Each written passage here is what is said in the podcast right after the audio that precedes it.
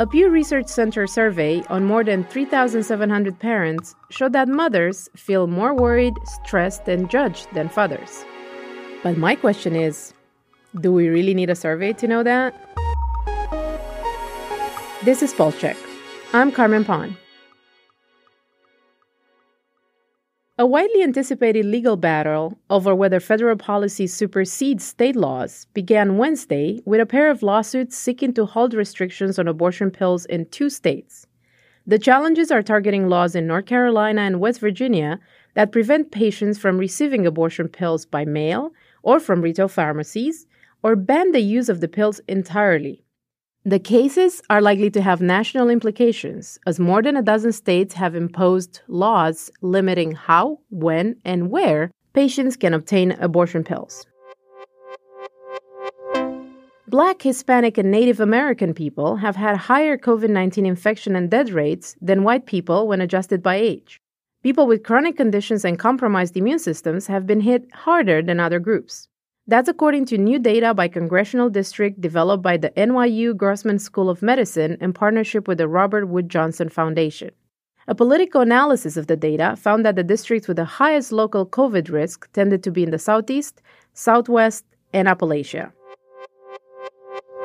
And Ruth Reader is here to discuss what to watch out for in a new lawsuit which argues that social media is a defective product.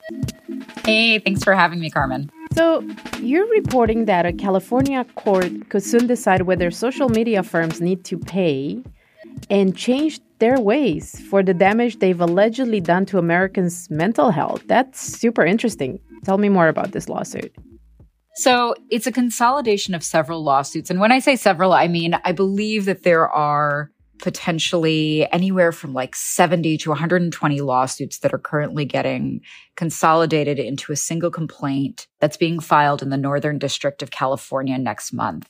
And what it does is it accuses some big social media platforms, including Meta, TikTok, Snap, Alphabet. And what it says is that these platforms have algorithms essentially that are causing harm to individuals. And sort of their main argument is that these companies design product recommendation algorithms that recommend content to people and amplify certain content and target content to individuals.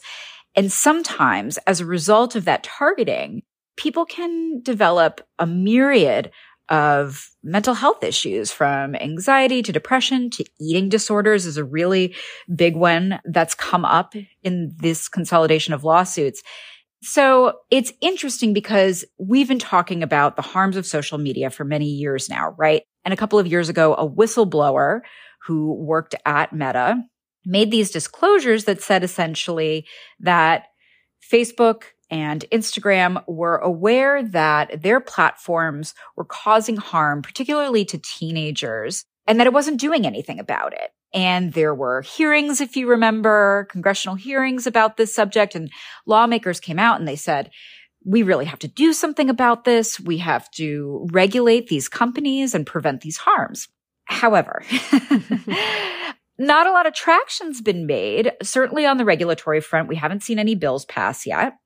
And the reason for that partially is that there's this complicated law that protects these companies and has always protected these companies, or at least as far back as 1996. Mm-hmm. And that is the 1996 Communications Act. And there's a provision in there called Section 230. And Section 230 sort of offers these platforms blanket immunity from legal liability for content posted by third parties. Basically, the provision argues that companies like Meta and TikTok, these are publishers.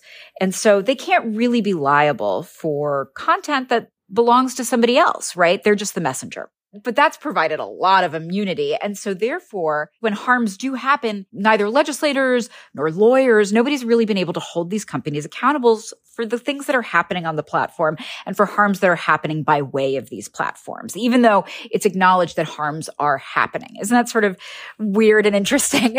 it totally is. This lawsuit sounds like it would be precedent setting if it's successful. Do we have any sort of like idea or insight into how likely is it to succeed? We really don't. because it's very fresh territory legally. There's not great precedent on this.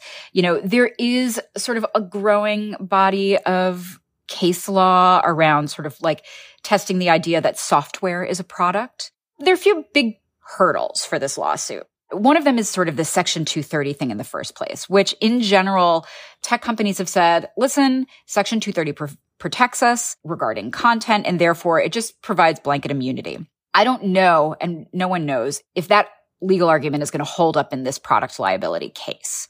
It could potentially. So that has to be worked out. The second thing is that there's a huge question as to whether algorithms can actually be products. Mm-hmm. So in traditional product liability law, products are things like a car or a ladder, like tangible goods, right? With right. obvious harms, like, you know, a car with a part that has continuously malfunctioned and can be documented, right? Or, you know, a ladder with a faulty rung, stuff like that that's a huge thing that kind of needs to be worked out. one sort of funny aspect about the argument in favor of algorithms as products, one thing that lawyers will point to is that like you, you know, you look at all these tech companies and they hire these people called product managers. And it's like, you know, if these algorithms and these platforms aren't products, then why would you have product managers? Why would you have product designers? Right. Right. Which I think is always very funny because I, I don't know what the counter argument is to that just yet, but I'm certain that we will hear. Another interesting thing to just keep in mind about this is that at the same time that these sort of issues have to be worked out for this lawsuit, something else is going on. There's another really big lawsuit happening, and I believe the Supreme Court will be hearing oral arguments on it next month for this case called Google versus Gonzalez. That case, I won't go into the details of it, but what you need to know about that case is that it brings up this whole Section 230 argument. And the case seeks to look at essentially what are the limits of 230 and are there limits to this big, broad immunity that tech companies enjoy? The big takeaway to know from that, which is like sort of getting rolling next month, is that the Supreme Court justices could narrow their definition of when 230 applies, right? Mm-hmm.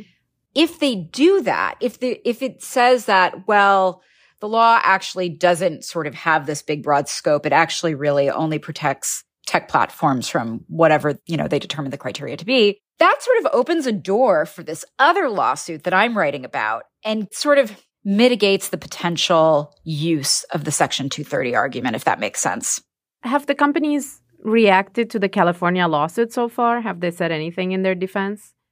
So far, much of their defense has been that they are trying to address the harms and that they are actually actively addressing the harms that these lawsuits raise, right? So that, you know, I think there's been some, you know, with, with Facebook alone or really Instagram, I think they've launched like 30 features um, to try and help specifically with um, the eating disorder issue and sort of trying to prevent minors from being served like weight loss ads, dieting content, or there's this other thing called Thinspo. I don't know if you've heard of this, but Thinspo. I don't know if it says something Thin- about my age, but I have not. Thinspo is content that inspires one to want to be thin. Oh my God. Right? So the platforms are aware of this. They're aware of various hashtags that get appended to posts that are sort of promoting disordered eating, quite frankly. And so they say that they're doing their best to moderate this content. So far, that's sort of been their argument is that, you know, they're aware of the issue and they are making changes to their platform to address it. But not everybody is really satisfied by that answer. Mm-hmm.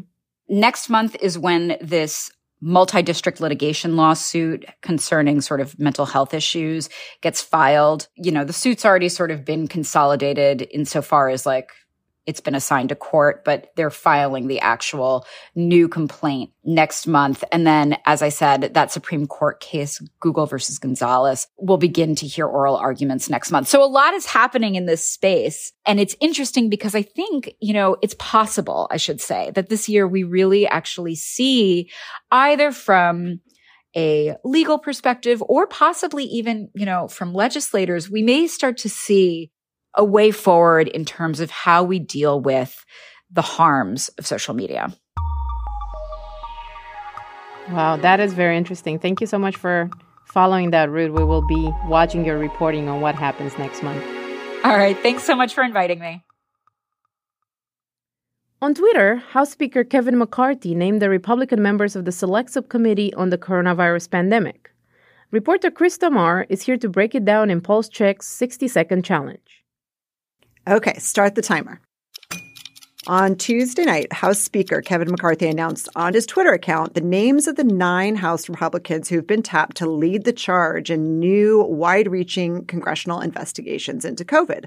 The select subcommittee will be investigating where COVID came from and whether it could have been leaked from a lab, and a host of other things like the number of nursing home deaths that occurred during the pandemic, which Republicans say we still don't have a good answer to. The committee's chairman is going to be Representative Brad Wenstrup of Ohio, who is also the co-chair of the GOP Doctors Caucus. And the other member that everybody has their eye on is Representative Marjorie Taylor Greene of Georgia, the Republican firebrand who has been making a comeback under McCarthy's leadership after Democrats stripped her of her committee assignments last Congress. Democrats have yet to name their members of the committee. Ding, ding, ding. we knew that Republicans were going to be launching widespread investigations into the federal COVID response months ago. And now it's really just going to be watching those unfold and particularly who they call up from the administration. And I think in particular, Anthony Fauci, I think is going to be probably front and center in a lot of what happens in the House. And that's our show. Our music is by the mysterious Breakmaster Cylinder.